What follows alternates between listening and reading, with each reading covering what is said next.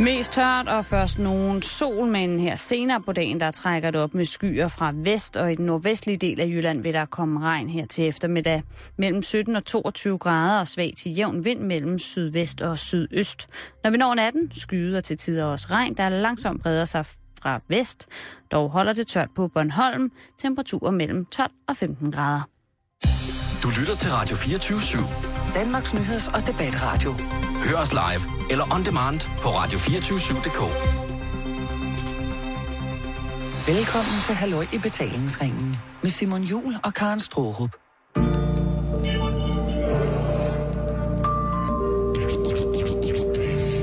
Du lytter til Erotisk Onsdag.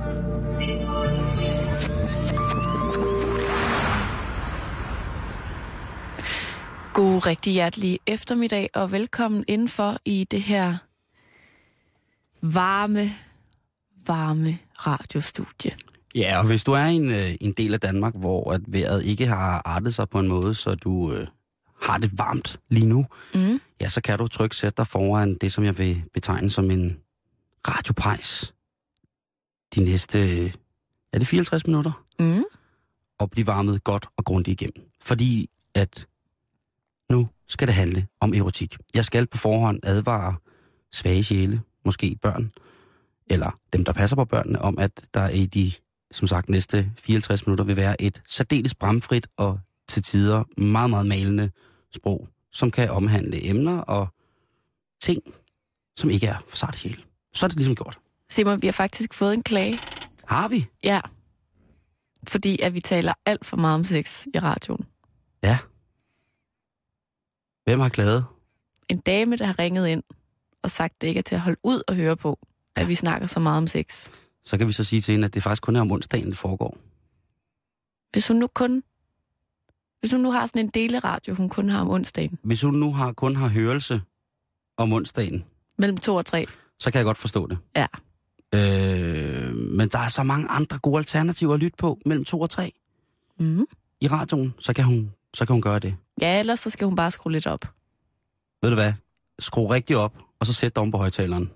Det tror jeg er det, der skal til. Skal vi råbe dig lige op i møllen? Og Simon, vi lægger øh, benhårdt ud. Ja. Øh, vi skal en tur omkring øh, Ekstrabladets hjemmeside, Åh oh, ja. hvor jeg i sidste uge falder over historien. Ingen vil være veninde med en liderlig pige. Ja. Det var jo noget vrøvl. Altså jeg tænker, at den er jo henvendt til, til mig som kvinde. Fordi der står jo ikke, ingen vil være ven med en liderlig pige. Der står, ingen vil være veninde med en liderlig Nå pige. ja, selvfølgelig. Ja, jeg hører jo kun liderlig. Du vil gerne have en liderlig Ja, veninde. ja, ja, ja, ja. Jamen, jeg har utrolig mange liderlige veninder. Det er slet ikke det. Der er simpelthen øh, tale om en undersøgelse, som er blevet publiceret i Journal of Social and Personal Relationships, hvor Nå. at øh, en flok psykologer øh, fra Cornell University har set lidt nærmere på, hvordan at vi forholder os til seksuelt promiskuøse personer. Eller, som Ekstrabladet formulerede, formulerede det, liderlige mennesker. Okay. Ikke? Jo, jo. Hvordan omgås vi de her, øh, den her særlige race, der er særligt liderlige, ikke? Og det er altså øh, 751 øh, college-studerende, der har deltaget i det her studie. De skulle først fortælle lidt om deres seksuelle historik og deres syn på uforpligtende sex. Ja. Og så dernæst så skulle de bedømme nogle fiktive personers øh, venskabskvaliteter Mm-hmm. ud fra parametre som varme, kompetence, moral, følelsesmæssig stabilitet og generel elskelighed. Og de her fiktive personers egenskaber var så identiske, bortset lige fra, at forskerne så ændrede lidt på personernes antal sexpartnere, mm. nemlig mellem 2 og 20. Og der kom det så altså frem, at kvinderne, de sagde, at de ikke ville være veninder med den her liderlige øh, version Ja. også selvom, at de selv lige havde udfyldt, at de måske selv var lidt, hvad skal man sige, frisindede omkring øh, antal ekspartnere og så videre og så videre. Nej. Det synes jeg er lidt interessant. Jo, jo, jo, jo, jo. Det er lidt dobbeltmoralsk. Tror du ikke bare, det er misundelse?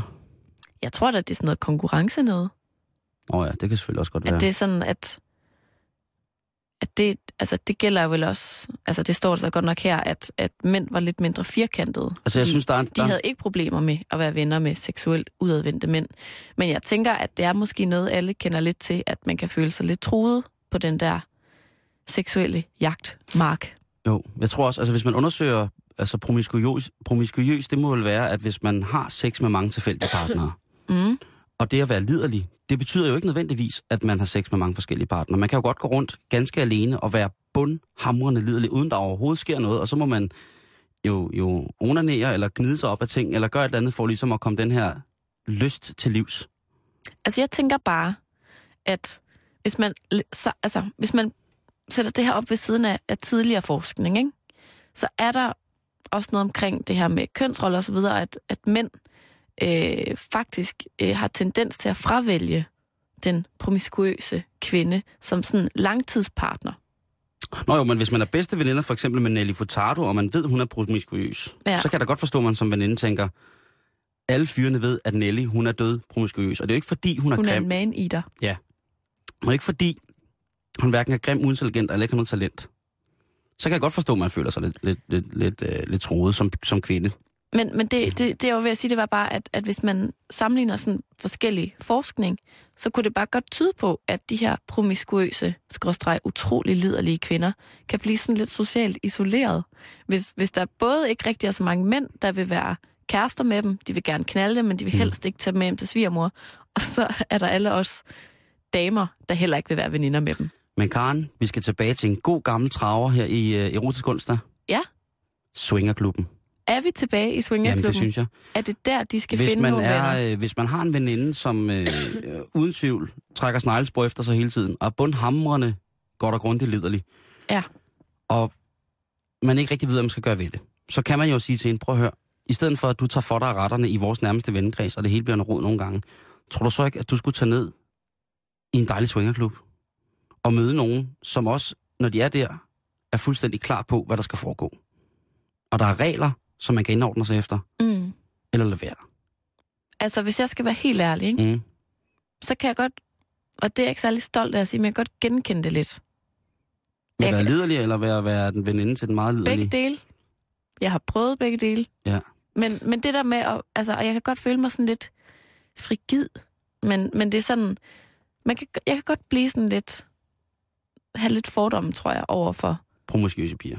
Utroligt promiskuøse piger. Men synes du så ikke også, det kunne måske være et råd? At sige, jo, hey, tag ned den klub der. Jo. Det er hyggeligt, det er under hygiejnisk forsvarlige forhold. Det er mennesker, som kender reglerne, og de vil hellere end gerne hjælpe dig med at sætte dig ind i reglerne. Og så kører vi ellers derfra. Så skal du få så meget dingling og tudelut og babalap, som du overhovedet kan tåle. Og så behøver du ikke at gå og være, hvad hedder det, og hvis det så er endnu værre, hvis det er hver dag, og, og, og man bare slet ikke kan noget, altså så må man jo se lidt dybere på, om man, man er sexafhængig og har et problem der. Men jeg synes, du har en rigtig, rigtig god pointe, for jeg synes også, de blander begreberne sammen. At være liderlig og promiskuøs, det er jo, som du siger, to vidt forskellige ting. Ja, For det vil jeg, jeg mene. jeg går ud fra, at jeg har liderlige veninder. Jo, jo. Altså, det, Det har du i hvert fald inde i mit hoved. dem. Jeg har i ikke- mit hoved har du utrolig mange liderlige veninder, Karen. jeg har ikke spurgt dem for nylig, men jeg går ud fra, at, at de er liderlige Ja. i tid og utid. Ja. Men, men jeg tænker, at der er... Åh, det er irriterende at sige, men der er nogle gange lidt noget omkring det der med, at kvinder er kvinder værst. Mm. Og der er bare... Der er et eller andet med det der med noget, noget tøse konkurrence. Altså, det er da også fordi, at jeg kan blive usikker på mig selv, hvis jeg sidder over for en, der sådan har en meget kraftig seksuel udstråling, og det ved jeg ikke. Sidder helt nøgen i selskab. Kommer, kommer I til selskabet kun i pandebånd og høje hæle. Nå, men du ved, så er man lige på, på femte date med ham her fyren, man synes er helt vildt sød, og så, så kommer ens totalt liderlige, promiskuøse, altid evigt nøgne veninde, Ja. og løber med al opmærksomhed, ikke? Altså, det, det kan jeg godt føle mig lidt Jamen, der må man, af. der, det må man jo godt sige fra overfor. Må man godt der- sige, tag lige noget tøj ja, på. Ja, ja, ja, Du skal eller- møde John for første gang. Lige præcis. Kan du ikke lige tage et bælte på? Ja, lige mindst, ikke? Solbriller. Det synes jeg, det synes jeg skulle er fair. Det synes jeg er fair. Men Jeg synes i den grad, at man skal være veninder med de liderlige piger. Det synes jeg også. I den grad, det er slet ikke noget. Og hvis det bliver for meget, så skal man jo snakke om det. Slutbrudt finale, den er ikke så meget længere. Ja, og hvis man sidder der og bliver sådan lidt forarvet, så skulle man måske kigge lidt indad. Hvis man møder otte mennesker på en dag, som man synes er alt, alt for liderlige, så skulle man måske begynde at kigge på, hvordan ens liderlighed selv har det. God idé. Var, var, det, var det ikke okay? Jo, det synes jeg. Nå, det var godt. Erotiskonsdag. Erotik. Du lytter til Erotisk Onsdag med Karen og Simon. Karen, nu kommer der en lille, en lille godtrådsskuffe. En lille ting, man kan sætte sig ned og notere ved, hvis man har lyst til. For nu skal det handle om, der er jo meget, som tyder på, at vi i de varmere måneder dyrker mere sex. Ja, det siger du jo. Ja, det er til, påvist helt tilbage fra de gamle Ægypter, Karen. Det er jo det. Ja. Og der tænker jeg bare, der er jo nogle mennesker, som har det lidt sværere med sommeren end andre, eller har i det hele taget, sommeren giver nogle fysiske udfoldelsesproblemer i kraft af, at det er så varmt. Eller andre former for atmosfæriske forstyrrelser, havde jeg sagt. Der er for eksempel folk med, med astma og høfeber, ligesom mig. Mm. Det er meget, meget hårdt at knalde, når man har høfeber, hvis man øh, for eksempel er øh, ude i det fri. Ja. Og lysten lige pludselig griber en, Ja. og den promiskuøse veninde siger, så er det nu. Øhm, der vil jeg bare sige, generelt, folk, der har høfeber og allergi, hold jer væk fra, fra steder med højt græs. Og det er specielt, hvor, altså hvor, ligegyldigt hvor romantisk det lyder at knalde en høstak, don't ever. Ja. Don't ever. Det bliver et, øh, et helvede, og det bliver et, specielt for dig med, med den allergiske lidelse, et respiratorisk, fuldstændig vanvittigt dårligt træk, fordi at på et tidspunkt så kommer det til at lyde som om, man, man græder, når man knipper. Man kan jo lave den her lyd, når man er astmatiker. og det, det kan få ens partner øh, til at blive vanvittigt urolig, fordi der selvfølgelig også er noget, noget gensidig respekt for hinanden. Så, så det er no-go i det hele taget. Sex udendørs, når det er pollensæson, lad være med det, hvis man har høfeber. Sådan. Det, det, det, det forkorter nydelsen. Okay. Derimod, en lidt dyr, men effektiv måde at holde styr på pollen, øh, hvad hedder det, koncentrationen indendørs. Der kommer også noget, noget pollen ind, når man lufter ud og sådan nogle ting og sager. Man kan få en luftrenser, Smart. lige præcis. Man kan få en luftrenser, som simpelthen renser luften for både pollen og støv, hvis det er en helt dyre. Det er en lidt øh, bekostelig affære, men den holder i lang tid, og man kan nemt skifte filterne ud, og det gør altså en væsentlig forskel. Mm. Så er der sex, når man er solskoldet. Man kan jo godt have ligget på stranden hele dagen, Det kan man da og sagtens. blive, altså, at blive helt ristet fra top til to. Ja. Og så kommer man hjem om aftenen, og så tænker man ved hinanden, gud, hvor er vi dog lækre ristet sammen. Skal vi ikke lige? Og så kan det ene tage overhånd, og det her med, at man ikke har så meget tøj på, og igen liderligheden spiller ind. Men det er bare noget, man bliver rigtig, rigtig ked af dagen efter, hvis man har knaldet alle sine brandvabler af i sengen, eller øh, al sin forstyrrede eller irriterede hud. Altså, det, den skal jo ikke gnides og knuppes helt vildt, og det bliver den jo altså unægteligt. Og hvis man har været ved stranden, og der er lidt sandkorn indimellem, og det er solskoldet, det kan gå hen og blive noget farligt rod, Karen. Mm. Så derfor er rådet er, hvis man vil knippe med hinanden, når man er solskoldet, så skal man størst muligt, øh, eller jo, altså man skal prøve for så vidt muligt ikke at røre hinanden for meget. Så øh, øh, foreslå, øh, hvad hedder det, øh, at man eventuelt har en blomsterforstøver stående. Sådan Mm. så, at når man begynder at knalde hinanden, man skal selvfølgelig ligesom, de, den åbne og den indførende part skal ligesom være i kontakt med hinanden, så man ligesom dyrker sex. Men hvis man så kommer for tæt på hinanden, så i stedet for at skubbe væk og sige, prøv at høre, nu gør det alt det her, så kan man lige tage en blomsterforstøver, og så hold dig lige på afstand. Plus, at blomsterforstøveren kan svale. Altså, den kan, den kan køle dig lidt. Blomster, man- en kan- blomsterforstøver med isterninger i, når man har skoldhed sex, det er ikke dårligt, Karen. Jeg tænker, om man kan putte sådan noget aloe vera creme i, eller sådan noget, ikke? Det er det, vi kommer tilbage efter. Det, man skal selvfølgelig huske at behandle sine solskoldninger. Aloe vera creme er rigtig, rigtig godt igen. Forspillet kunne være, at man gned hinanden ind i al- aloe vera. Men igen, hvis man så knaller, det varmt, man begynder at svede, cremen kan måske komme lidt af og sådan ting. Og så knald først, dup hinanden, brug en forstøv og misterninger i, og så aloe vera. Det Mhm. kan være et smukt efterspil. Men for så vidt muligt, prøv at lade være med at gnide jer for meget op ad hinanden på de solskoldede pletter. Det gør altså, med mindre man selvfølgelig er til det, øh, gør den den ellers behagelige seksuelle akt, det kan gå hen og blive et dårligt minde. Ja. Så er det sagt. Øh, vi er stadigvæk seks udenfor. Øh, vi kan ikke snakke nok om det, Karen, at man skal altså passe på, fordi folk synes jo, det er så fint at, at, at være ude i skoven og knalde og sådan nogle ting. Altså, men det er altså ikke vores hjem, vi så knaller i. Det er dyrenes hjem, vi knaller i. Ja. Og der er altså mange ting, man skal, man skal holde øje med. Øhm, det er jo, altså, sådan noget, altså sådan noget som at lægge sig i, i, i, øh, i, i en gryde ved en strand, hvor der ingen mennesker er. en med sådan noget, ja, sådan en, en lille dal imellem to klitter. Okay, på den måde. Og ikke sådan nogle klitter, men strandklitter. Mm. Øhm, der kan man jo godt øh, finde små, små dyr og sådan nogle ting og sager. Og hvis man er i skoven, for eksempel øh, tæt op ad strand og sådan nogle ting og sager, der er sådan en lille lyngområde imellem strand og skov, så kan der godt være øh, hugorme. Og hvis man kaster sig oven i sådan en hugorm, så normalt vil dyrene jo bare forsvinde, men hvis man kaster sig korpulent oven i en hugorm, så giver den altså igen lige på stedet. Så bliver den bange. Og det, der skal man skulle lige om en, en tur om hospitalet. Plus det, at man jo har blottet lægemesdele i den her situation, så hvis, øh, hvis hugormen går efter det, der flager mest, eller står, eller et eller andet, så, er det altså, øh, så kan det gå hen og blive en pinefuld affære. Der er andre dyr, så øh, stålorme, der er mink, der er rotter, mus, der er kaniner. Der er ude i skoven, hvis man vil korpulere i skoven, så er der jo altså frygt for, at man kan ramle ind i blandt andet sådan noget som øh, et, et, et bibo, altså en naturbibo, eller en øh, vipse, for den sags skyld. Mm. Og de ser altså ikke mildt på, øh, at man bare øh, boller deres hjem i stumper stykker. Så, så er det attack, og så er det med næsten garanti afsted på hospitalet, lige for at blive tjekket, hvis mm-hmm. man er Mhm. blevet. Og specielt hvis, hvis man er allergisk over for det, Karen, ikke? Jamen, jeg kan slet Og det kan man jo ikke Jamen, jeg vide, bliver- jeg- om man er. Men, men, men jeg, jeg bliver bare lidt... Jeg bliver bange på folks vejen. Mm. Jeg vil jo gerne have, at folk de knaller i naturen. men de skal også passe på naturen, men de skal selvfølgelig også passe på, at altså, man kan sagtens gøre samme ting uden at skade nogen. Mm. En vred, vred grævling, der kommer op og sætter sig lige lysken på en. Ja. Det er ikke rart. Mm-mm.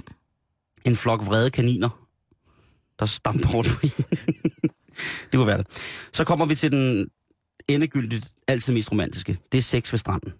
Øh, ja, alle snakker om sex ved stranden. Og det er også fint nok. Indtil de øh, lægger sig oven i en skarp musling. Ja. Ej, sådan en knivmusling. Eller de ligger i vandkanten og elsker, og så skyller der en brandmand op. Ja. øh, eller at der sidder nogen og kigger på stranden. Altså, hvis man, man må gerne knalde på stranden, men man skal lige tjekke, om de andre, der er på stranden, er med på den. Eller så skal man lade være. Det kan godt støde nogen, hvis man bare begynder at knalde på stranden. Ja.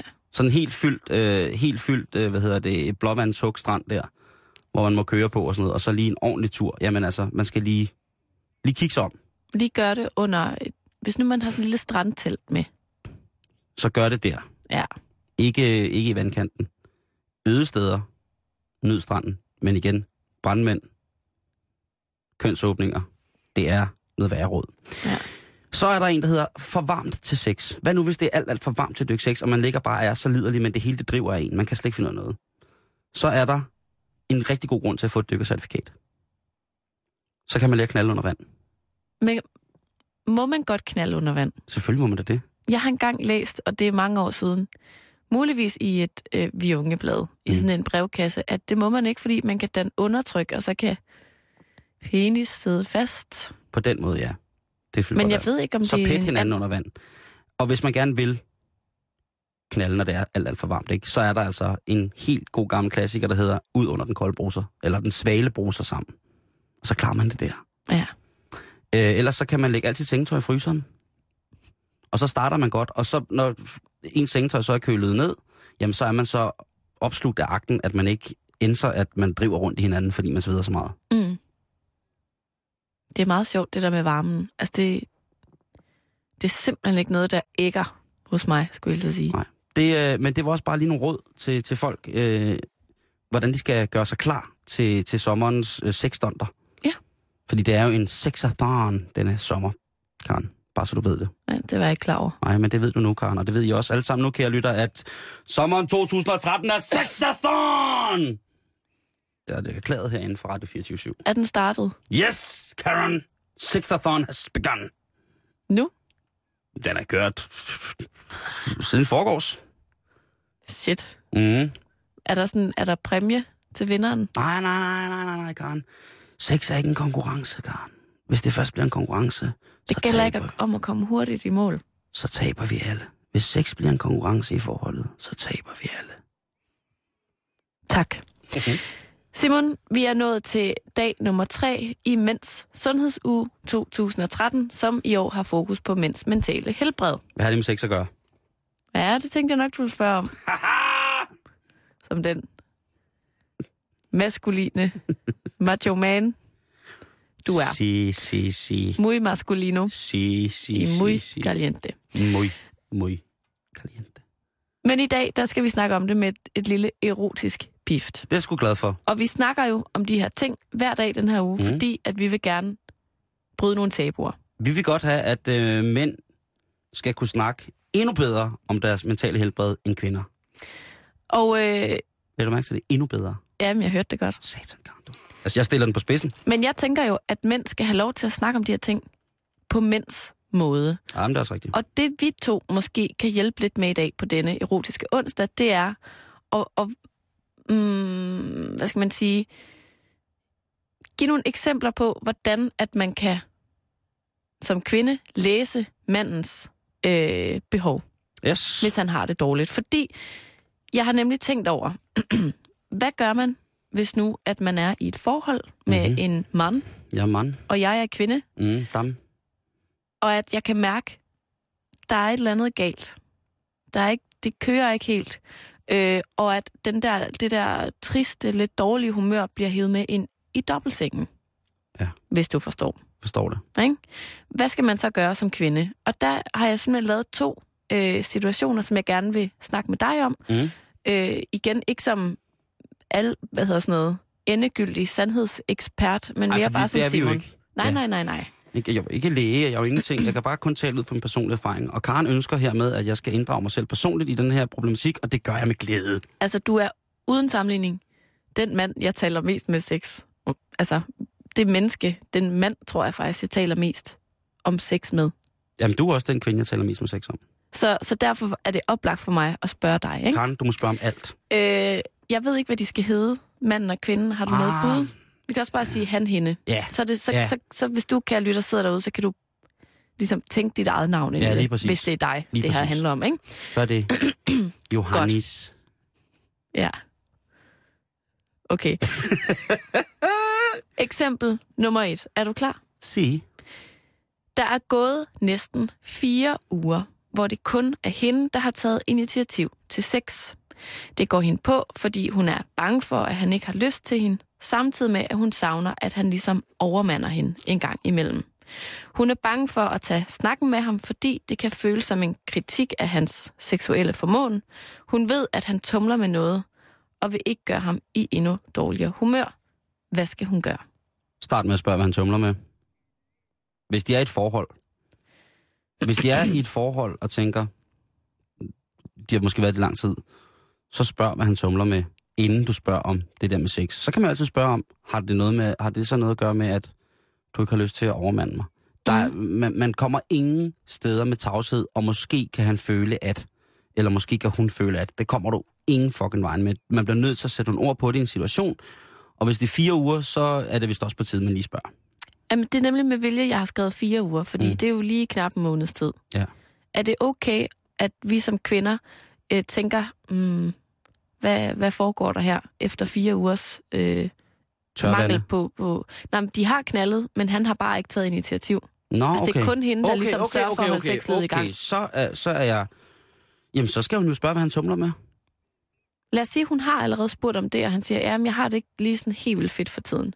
Er det så stadig okay, at man, man tager sexsnakken og siger, sød skat, Ja, Er det er et det jo, men det er jo smag og behag. Altså, det er jo det, der er så fantastisk ved, ved psykologi og seksologi på den her måde. Det er smag og behag, hvad, hvad, hvad de synes, deres forhold byder sig. Hvad det, hvad, kan det være, hun har en, en anelse om, hvad der, er, der, der, der trykker ham, eller sådan nogle ting, og siger, jeg synes, jeg synes de bliver, at hun bliver nødt til at snakke om det, ikke? Og så hvis de har været kærester lang tid, og måske har børn og sådan nogle ting, og så, så bliver de nødt til at finde ud af det sammen, ikke? mm, Øh, fordi ellers så bliver det aldrig godt. Og hvis det er hende, der altid tager initiativet, jamen, eller hende, der har taget initiativet de sidste par gange her, jamen, hvis det er noget, der virkelig går hende på, mm, så bliver hun jo nødt til at snakke med sin partner om det. Det bliver man nødt til at gøre med sex. Og Lad det er igen en af de store tabuer, ikke?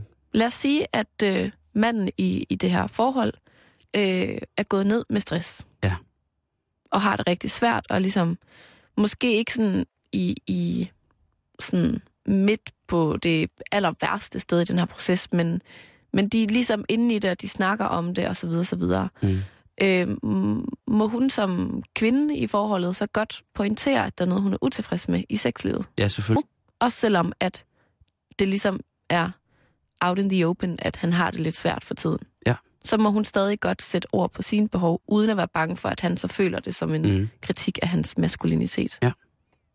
Og hvis det bliver for svært, så er der så sindssygt mange gode øh, parterapeuter, psykologer, parapsykologer, som er sindssygt gode til at få sådan ting. For det kan jo godt være, at det måske er et pres, som... Det kan godt være, at det er det, der er presset. Mm. Og det er meget, meget, det kan godt være utrolig svært at øh, få fucking over sine læber som mand. At sige, prøv at høre, ja, det, det er det, hvis man ligesom har kastet alle facader foran en pige, og nu er man bare den, man er. Bortset fra, der lige er noget, man ikke lige har husket at snakke om. Ja. Så få noget hjælp, men til at starte med at snakke om det. Øh, og spørge, om der er noget, man kan gøre. Og, og ved du hvad? Jeg tror bare, at i alle parforhold, der er det sådan, at jamen, der er perioder, hvor det, at sexu- det, sexlivet ligger hos en. At Ja. en af parterne. Jeg tror ikke altid, man kan... Jeg tror ikke på, at man igennem helt langt liv kan følges ad sådan fuldstændig lige og give lige meget og tage lige meget i, i, i, i sexlivet. Mm-hmm. Jeg tror, der er nogle perioder, hvor man, hvis man vil det til at overleve, jamen så skal, er der nogen, der skal tage førerhandsken på, så at sige. Og, og, og så bare undersøge løs. Nå, vi, vi hopper videre til eksempel mm. nummer to. Yes. Var det et helt åndssvagt svar? Ej, det synes jeg ikke. Jeg synes, det er meget interessant. Altså, jeg spørger jo, som jeg også har nævnt, Mm. øh, mandag og tirsdag denne uge, som kvinde, fordi at vi har jo også mange damer derude, der lytter med, Ja, ja, det har vi. som rigtig gerne vil være der på en god måde for mændene i vores liv, mm. når de har det dårligt. Og vi har masser af følsomme mænd. Ja, Sindssygt følsomme mænd. Øh, har et, et bud på, hvad man kan gøre, hvis øh, sexlivet øh, ligesom står på en måde, hvor at det er den ene, der hele tiden tager initiativet, eller hvor du føler, du er den, der tager initiativet. Smid det ind til os. Øh, der er masser af erotisk onsdag nu i 2013. Halløj i betalingsringen, eller facebook.com betalingsringen. Der er Mm. vi at finde. eksempel nummer to. Yes. Og det er ikke det samme par, det er et andet par nu. Det er ikke Johannes. Nej. Okay. Det er Jysmyl og Ykdra. Jysmyl. Tyrkisk baggrund.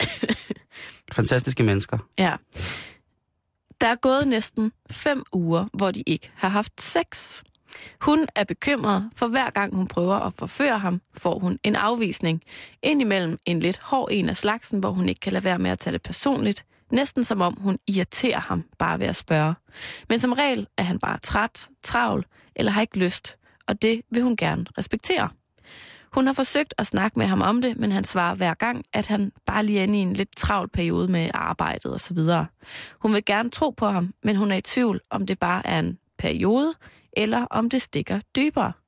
Hvad skal hun gøre, Simon Jul? Ja. Jeg tror, hun skal gå komme stiv, og så tage fat om pikken, og så bruge den som mikrofon og råbe ned i den. Hallo? Er der nogen? Er der? Hallo? Hallo? Er der nogen hjemme? Jeg vil godt lige snakke med dig. Vi snakker fem uger uden sex, og, og, og vi har med at gøre en mand, der, der, øhm, der indimellem også er lidt vrissen, Mm. tror jeg. Ja. Lidt, lidt underskudsagtig. Ja. Travl, lidt stresset. Åh, har ikke lige tid, har ikke lige lyst. Det, det er svært øh, at, at, at se fra mit synspunkt, hvad man ligesom skal gøre. Men, men hvis man er har en mand, der er sådan stresset på den der måde, Mm. øh, igen, jeg kan ikke understrege nok, øh, hvor, hvor vigtigt jeg synes, det er, at man lige sludrer lidt om, om tingene. Ikke? Mhm. At man lige bringer det, man bringer det på Ja. på en ordentlig måde. Ikke? Øhm, og medmindre hun lever i et forhold, hvor han er fuldstændig alt dominerende, hun retter sig og kæft til retning og gør alt muligt, øh, og har det mest øh, konservative gamle kønsrollemønster, jamen, så er der selvfølgelig også plads til, at hun siger, hey skat, prøv at høre. Her, Jysmøl. Vi har ikke øh, haft det going on. Altså, du har ikke sat, øh, du har ikke sat Al Green på fem uger. Hvad fanden foregår der? Øhm, det, det, igen, det er det, jeg vil, vil starte med. Ikke? At, altså, hvis, hvis det er et forhold, man gerne vil blive ved, i, blive ved med at have, Mm. jamen altså, så må man jo øh, så må man kæmpe for det. Der er ikke så meget andet at gøre, og i, i forhold ligger der selvfølgelig også sexlivet. Og hvis sexlivet er blevet for ke- kedeligt, øh, og man tillægger det en kæmpe, kæmpe stor vægt på os, det er der jo mange folk, der siger, at om sexlivet, uha, det er så vigtigt. Sådan, realiteten er vel i virkeligheden, at folk, som tit og ofte har været gift i rigtig, rigtig mange år, de har et sexliv. Øh, Nogle har et sexliv, som er meget, meget velfungerende. Andre er i virkeligheden rigtig, rigtig gode venner, og måske er sexen ikke blevet det vigtigste Mm-hmm. Øh, og selvom vi sidder og bræger ørerne fulde på folk om, at et velfungerende sexliv også er lige med et mentalt stabilt helbred, jamen altså, så kender jeg der masser af eksempler på, hvor det ligesom fungerer på den måde også, at man siger, jamen, åh, jeg, jeg er sgu ikke... Øh... Jeg tænker jo, problemet er, at når det er den ene, der ikke har lyst, mm. altså så ligger der jo bare stadig et menneske der ved siden af, og ved ikke, hvad, hvad i det her tilfælde, hvad hun skal stille op med al sin liderlighed. Mm. Og at jeg tænker, begge eksempler er jo bygget op omkring nogle af de ting, vi har snakket om i den her uge. Mm. Ikke? Altså nogle af de symptomer, mænd kan have, når, når, det, når det handler om stress eller depression eller mm. noget andet sådan mentalt, ja. der ikke er helt øh, i top. Øhm, og, ja, og grunden til, at jeg har eksemplerne med, er jo, at, at jeg tror, at jeg som kvinde vil kunne ret hurtigt aflæse en anden mm. kvindes behov. Men det indimellem er svært med mænd, fordi at I jo netop ikke sætter ord på det på samme måde. Og vi er alle sammen forskellige, ikke? Det kan Jo, godt jo. være, at hvis hun lever i, et- i et forhold, hvor hun er øh, dybt underlagt alt, al hans mening og gørne og laden, så kan det godt være, at han måske i virkeligheden trænger til, at hun rusker i ham i bogstavelig forstand og siger, hey kammerat, Okay. nu At- skal jeg, nu skal jeg ædrømme have en flyvetur, fordi ellers så, øh, så visner min snegler falder af. Må man godt indføre tvang? Nej, Og så selvfølgelig må man sige, ikke føre, nu føre binder tvang. jeg dig til sengen. Det må man selvfølgelig ikke. Man må ikke tvinge nogen til noget, men sådan en lige, sådan en, en, en lidt øh, overlagt forføring, det synes jeg ikke, man, man skal skort på at prøve på. Mm-hmm. Så når prøvet på det, og det også er en, en voldsom afvisning, eller det måske er noget, der i virkeligheden skaber mere afstand til ham, så skal det selvfølgelig ikke ske, og så skal man selvfølgelig sige, "Åh, prøv høre undskyld, men jeg gør det altså det her, fordi at, Skal man øh, inddrage øh, hans venner, når det handler om sex? nope. Så man skal ikke lige ringe til Yg- Ygdyrs, hvad var det, Mm. Ylmys. hans bedste ven og sige, Nej, det, jeg det, synes, der, der er skabt en kløft imellem Nej. os i. Nej, nej, nej, nej. Jeg kan ikke mærke ham. Han nærmer sig mig ikke. Nej. Hvad skal jeg gøre? Ja, for lige så kunne man tro, at hun var promiskuøs, ikke? Ja, okay, det er Altså, noget råd. Ja, det er noget rod. Lad være med at blande, blande dem ind i det. Øh, bland hinanden ind i det, og hvis man så føler, der er behov for, at der skal blandes andre, i, andre ind i det, så tag swingerklub. Se, nu er vi der igen, ikke? Ej, ja, det, nej, det, det, det er et svært spørgsmål, men igen, hvis man er hinandens partner, så skylder man også hinanden den respekt at kunne snakke om alting. Vil du sige et sidste spørgsmål, inden vi går Mm. videre? Hænger øh, øh, penis og følelser sammen? Ja, 100 procent. Altså, Ja, for fanden. så man må godt tænke, hvor filen af hans øh, tidligere enorme sexlyst blevet af. Ja. Men Karen, der er 10 milliarder millioner undersøgelser, kønsfysiologiske, seksologiske undersøgelser omkring, hvordan vores, vores pik og vores hjerte hænger sammen hos mænd. Og der er, altså, der er alle mulige forskellige udsagn på, hvad, hvad det ligesom er. Selvfølgelig er der noget, vi underbevidst ikke kan kontrollere med pikken, når den lige pludselig står, bare flagrer. Mm. Men, men ellers så er det altså også, øh, at hvis vi ikke præsterer op i hovedet et eller andet sted, altså at vi som mænd ikke selv synes, vi præsterer, jamen så er der også tit et, et sammenhæng mellem, at, øh, at pikken ikke virker. Så har du bare en flad, flad dolk hængende, og så kan du slå på den med en hammer, uden der sker, altså der, der kommer ikke blod ud i den, der, den er færdig. Øh, og så skal der noget andet til. Altså der er så mange eksempler på, apropos mænds mentale helbred, at øh, en psykisk blokade for vores sexlyst ligesom kan, altså, kan dræbe alt muligt, ikke? Jeg ved ikke, om det er en psykisk blokade, men altså, at man har noget, noget, noget, noget psykisk, der gør, øh, at man ikke øh, kan få rejsning, eller man ikke kan et eller andet. Jamen altså, der er tusind ting på det, så jeg, ja, pikken og følelser hænger sindssygt meget sammen. Det vil jeg da sige. Og nogle gange gør den ikke. Nej, men det er jo også meget individuelt. Jo, jo, jo, jo. Men det var øh, dagens lille øh, snak om mænds mentale helbred. Super, Karen. Øh, nu skal vi til noget, som øh, er det, som jeg hedder øh, den sande knippequiz. Okay. Og det er en quiz, som jeg selv har lavet. Fordi det plejer altid at være dig, som regel, der laver quizzer. Når jeg gør det, så går det altid galt. Men Ja. nu har jeg lavet en selv. Så Og- kan det ikke gå galt. Nej, det, nu er det fandme vildt. Og øh, jeg synes bare, er du klar? Mm. Okay. Spørgsmål nummer et. Ja.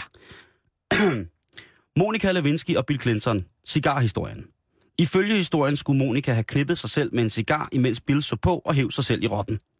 Men hvilken international politisk personlighed skulle efter sine have ventet tålmodigt i haven på audiens hos den amerikanske præsident? Og så får du nogle valgmuligheder. Altså imens? Ja.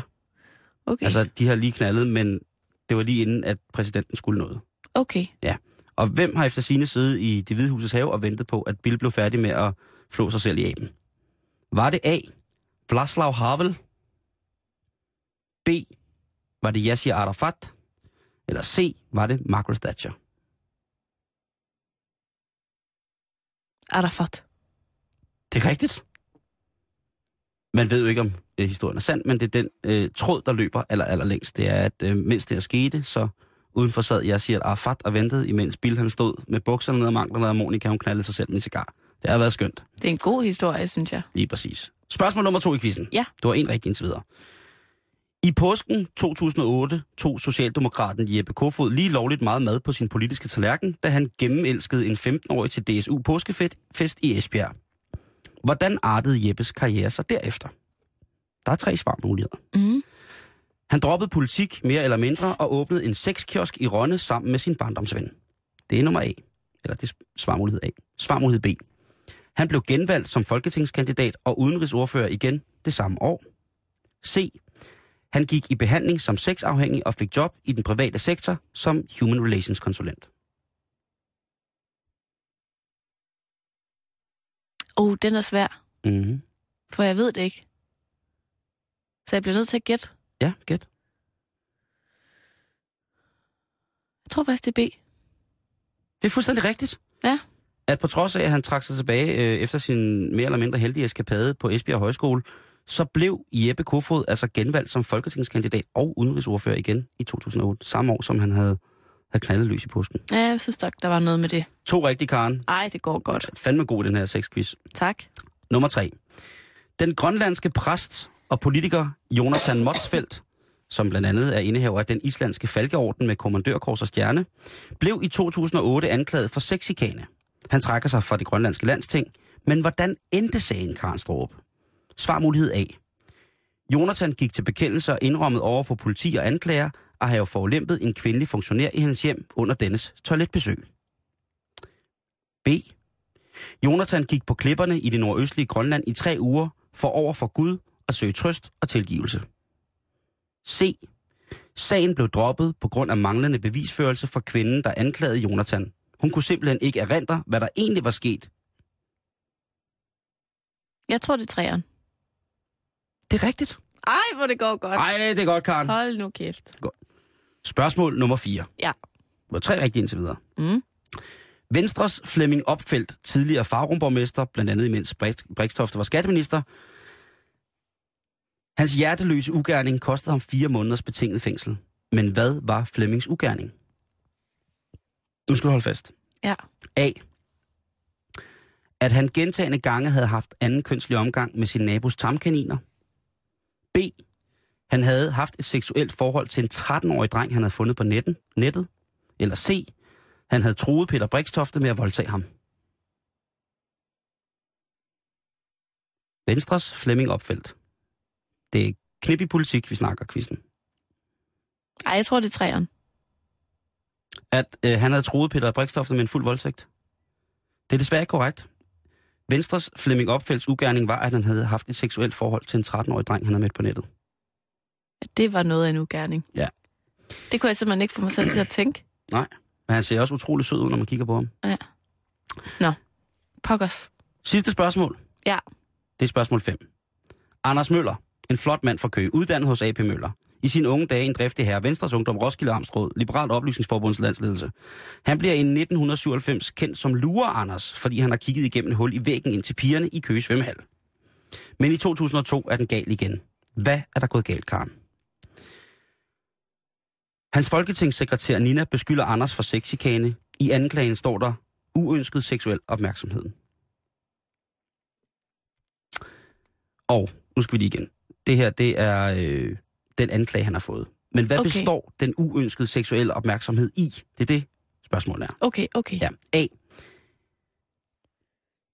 Der har for offentligheden ikke været adgang til disse detaljer. B. Han duftede til hendes stol og hendes overtøj, når hun ikke var der. C. Han gav hende ofte et lille rap i bagdelen, imens han sagde noget på fransk. Ah, det er jeg se. Han gav hende ofte et lille rap i bagdelen, imens han sagde noget på fransk. Ja. Det er forkert. Der har for offentligheden ikke været adgang til disse detaljer. Nå. Men det er altså øh, tre rigtige ud af fem. Det er da meget godt. Det er langt over halvdelen, Karen. Ej, jeg synes, det var en god quiz. Synes du, det var en god Ja, quiz? sådan en må du gerne lave igen. Okay, jamen øh, det kan da være, at øh, jeg skal gøre det. Ja.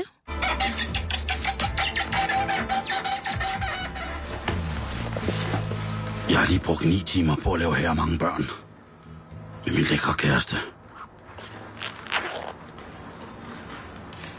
Hjemme hos dig.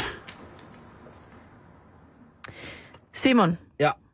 endnu en gang ruller prostitutionsdebatten. Åh, oh, ja. Om ikke andet i hvert fald på de digitale medier. Ja. Ikke? Og lidt inde på Christiansborg, ikke? Jo, også derinde. Øh, Ligestillingsministeriet de har i dag offentliggjort en stor rapport, der Mhm. mm-hmm. kortlægger prostitutionsefterspørgselen herhjemme. Ja. Og der er altså over 7.000 repræsentativt udvalgte danske mænd, der har deltaget i den her undersøgelse, der viser, at flertallet af danske mænd synes, det er forkert at købe sex af en prostitueret, som er offer for menneskehandel. Det er jo meget godt, kan man sige. Ja. At der ligesom er et flertal, der synes, at det er ikke så godt, det der med, med øh, human trafficking osv. osv. Mm. Øh, men, Simon, 15 procent af de adspurgte, de kan simpelthen ikke se problemet i at købe sex af en handlet kvinde. Og så 16 procent af de adspurgte, de har ikke sådan rigtig taget stilling, de har ikke rigtig fundet ud af, hvad deres holdning er til det her med øh, handlede kvinder. Øhm, og nu er det ikke fordi, at vi to vi skal til at diskutere for eller imod et forbud af prostitution igen. Jeg tror, øh, de fleste af vores lyttere ved, hvor vi står. Mhm. Vi har diskuteret det mange gange. Skal huske at give drikpenge. Det gør du altid. Ah, jeg tipper. Jeg tipper voldsomt. Om det så er bare en lille pose med tomme flasker, den bliver tippet. Fordi altså, politikerne, de har jo både øh, altså, talt og stemt, og der, der ja. er jo ikke noget forbud Nej. imod det. Øh, og Manu Soren har da også været ude og, og sige det mange gange i medierne i dag, men samtidig siger han, at vi er nødt til at gøre noget ved øh, de danske mænds holdning til prostitution, i særdeleshed handlede kvinder. Og Simon, det skal ikke lovgives væk. Det skal oplyses væk. Okay. Hvis du havde sagt, at det skulle knippes væk, så var jeg blevet vred. Ej, det skal oplyses væk. Godt. Ja. Og hvem tror du, der er hurtigst på banen, når det handler om det her med, hvordan skal vi undgå noget med, med de udenlandske prostituerede herhjemme? Det må være Joachim B. Olsen. Ej, det er meget tæt på. Anders Samuelsen. Ma- ah. Ej, det er ikke tæt på politisk egentlig. Nå. Det er mere sådan hovedbeklædningstæt på, måske. Joachim B. Olsens hovedbeklædning. Mm. Pas. Det er Dansk Folkeparti. Ja. Jeg øh, hentyder selvfølgelig til det her med sådan udlændingedebatten, ikke? Okay. Fordi at de er nemlig på banen i dag med et rigtig spændende forslag. Ja. Under overskriften Køb dansk. Ja. Hold kæft, det er vildt. Helt konkret så udtaler de til Berlingske Nyhedsbyrå, og jeg citerer, man skal lave en kampagne, hvor man opfordrer til ikke at købe udenlandske kvinder. Det hjælper overhovedet ikke at tale forbud mod prostitution, for så ved vi, at de fleste ender i en kælder, og at det sker alligevel. Men man skal jo gøre det meget klart. Lad være med at købe sex af udenlandske kvinder, siger Pia Adelsten, der er ligestillings- og EU-ordfører for Dansk Folkeparti. De fyrer den godt nok af for tiden, Dansk Folkeparti. Altså, jeg kan ikke regne ud om, enten er det... Altså, det er jo så lavt på nogle punkter, et eller andet sted, så det provokerer mig helt hjertet, det de siger. Nogle gange. Altså, jeg synes jo, det er interessant, at man, man går ind og ligesom differentierer i øh, øh, den øh, gruppe af mennesker, der hedder mm. prostituerede. Ja. Altså, de går jo ind og, og, og fucker hele øh, konkurrencen op jo. Ja, det må man sige. Du kan ikke sige, du må ikke købe dem, du skal købe de andre kvinder frem for de kvinder. Altså, det er sådan en, det er en, det er en helt øh, skør øh, ja, den kan, jo, ikke? den kan jo ende hos forbrugerombudsmanden, Konkurrencenævnet. Konkurrencestyrelsen. Ja, styrelsen. Ja. Øh, jeg tænker også lidt sådan, at det er sådan, altså, groft sagt, ikke? Mm. Så er det lidt, vi, vi er næsten ude i sådan et slogan, eller støt din lokale luder. Det Køb ikke, dansk. øh, øh, det vil ikke være forkert. altså, jeg, jeg ved ikke, hvad jeg skal sige. Jeg synes, det er så omsonst, det der. Men, Men ligesom at vi har været så kede af, at øh, de lokale slagter og specialbutikker er lukket, ikke? Jo. Øh, fordi et eller andet sted, så har jeg en sy- sympati for de lokale luder. Mm. Det må jeg nok indrømme. Og på den anden side, så har jeg en dyb antipati for de mennesker, der bliver handlet til fordel for, for sex, eller til fordel for, at der er nogle fucking rige mennesker, der skal sidde og tjene penge på, at de sælger deres krop og får smadret deres liv fuldstændig på en eller anden måde. Ikke? Mm. Så det er øhm, igen en langt ude, men pissevigtig diskussion. Mm. Ja. Jeg synes, det er meget interessant. Det er det. Jeg ved ikke, hvad du synes, lytter, men du kan skrive din mening ind på vores Facebook-side, facebook.com-betalingsringen. Karen, nu skal du komme herover. Over til dig. Ja. Okay. Fordi at øh, nu skal vi til noget, som... Øh, som oh. vi her på redaktionen øh, har nyt godt af øh, på Erotisk Onsdag. Det er de erotiske noveller. Yes. Og øh, det fungerer på den måde, at øh, jeg læser en erotisk novelle op, eller Karen gør, og så den, som ikke læser, monterer med musik. Og det er et gammelt radiobegreb eller fænomen, øh, og selvfølgelig også film, hvor at Karen ligesom skal lægge øh, lyden til det, som jeg læser op. Mm. Og det er første gang, det sker. Øh, Karen, øh, der, der er musikken, Ja, tak. og her på den her, der øh, er der skruet op og ned. Okay. Så jeg går bare i gang med at læse Ja, historien. men det er så fint. Ja. Og den erotiske novelle, den er skrevet af Cavalito Caliente, og den hedder Jeg fik tæsk på La Santa. Jeg hedder Preben, og jeg er 68 år gammel. Hele mit liv har jeg arbejdet som slagter. Først for min far, og senere hen, efter at min far gik bort, overtog jeg forretningen og kørte den indtil for to år siden, hvor det så var min ældste datters tur til at overtage familieforretningen. Mit livs kærlighed og kone igennem 32 år gik for tre år siden bort, og jeg har været alene siden. Tabet af min kone var forfærdeligt, og det hul, hun efterlod i mig, har gjort, at min seksualitet mildest talt har været ikke eksisterende.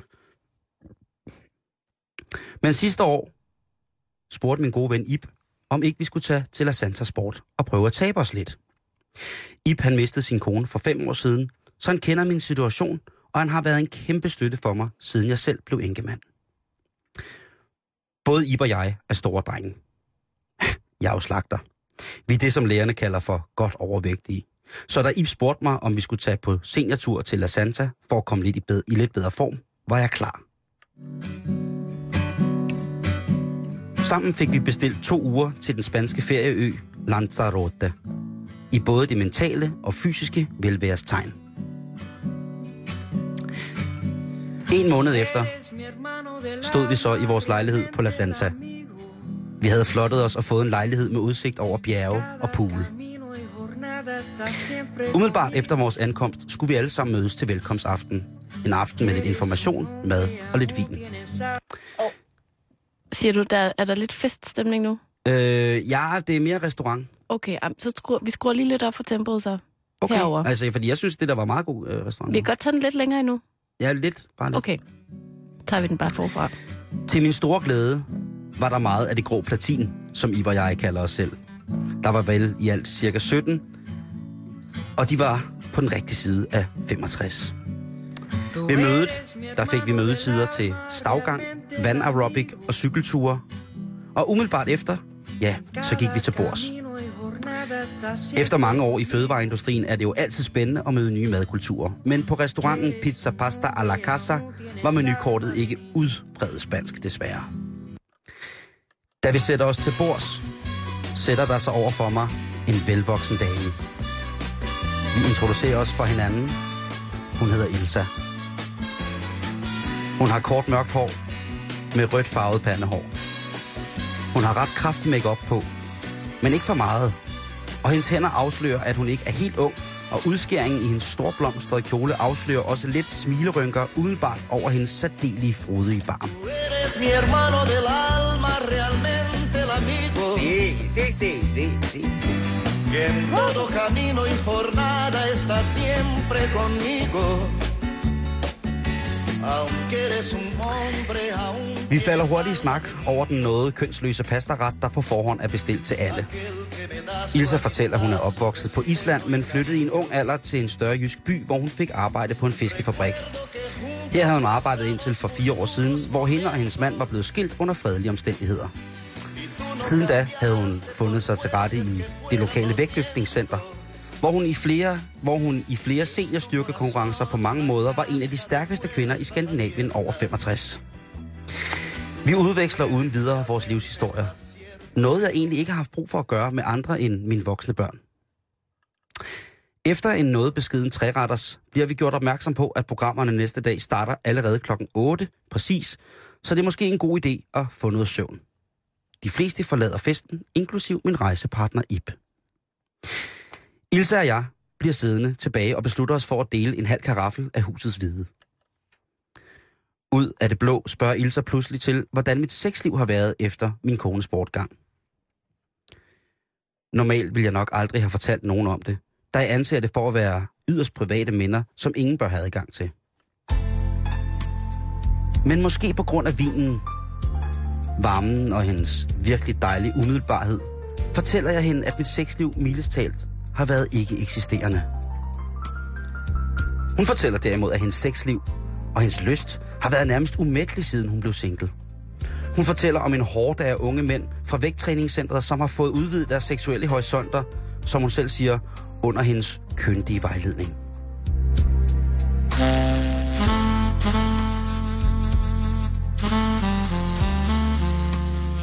Jeg kan mærke, at der er noget, der rører sig i mig, når jeg lytter til hendes fortællinger. Og som et chok og uden videre, som en vulkan, der pludselig eksploderer, ryger det ud af munden på mig. Skal vi ikke gå op til dig og dele lidt mere sød spansk vin? hun slår en latter op. Der dog hurtigt forstår mig, da hun kigger mig i øjnene og ser en oprigtig brændende liderlighed. Så læner hun sig ind over det skrøbelige plastikbord. Hendes bryster lægger sig fladt på bordet under hende, og så visker hun. Er du sikker på, at du er klar til det, senor?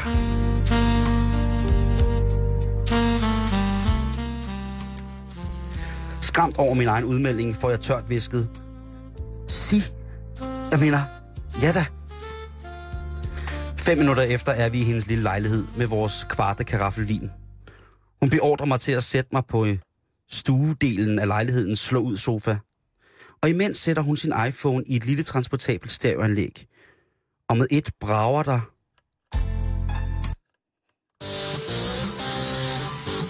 Eros Ramazzotti ud i den lille stue.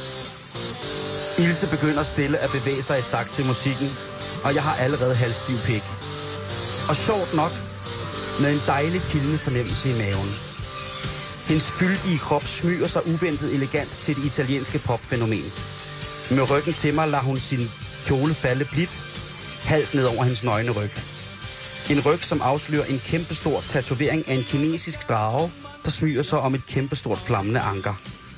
Hun lader kjolen falde helt, stadig med ryggen til mig, og hun står nu kun i trusser og espandrillas.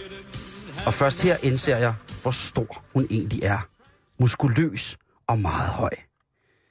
Med hænderne kælen dækkende foran hendes bryster, vender hun sig, stadig dansende, med et frækt smil om imod mig og spørger, er du klar?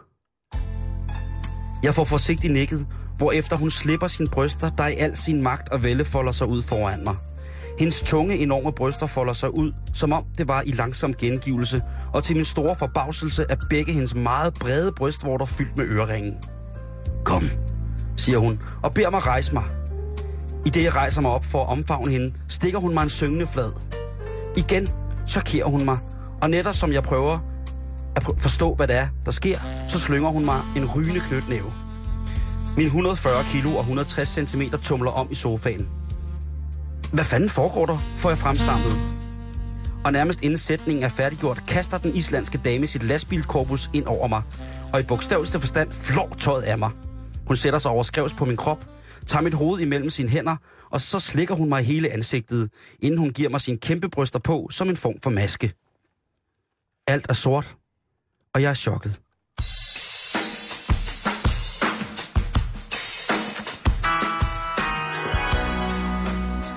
Resten af nattens detaljer får I ikke at vide. Det er nemlig hans egen. Det er Prebens egen. Til gengæld så humpede han hjem om morgenen, kun iført et håndklæde, med sit i revne tøj i en lille plastikpose, et blåt øje, riser over hele kroppen og en forstuet ankel. Og som man siger, selvom det var voldsomt, er det en af de bedste dage i mit liv. Tusind tak, La Santa Sport. Ilse og jeg, vi ses stadig.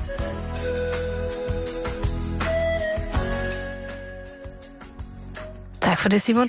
Selv tak. Det var meget erotisk. Ja, det var muy erotico. Og vi når ikke mere erotik i dag.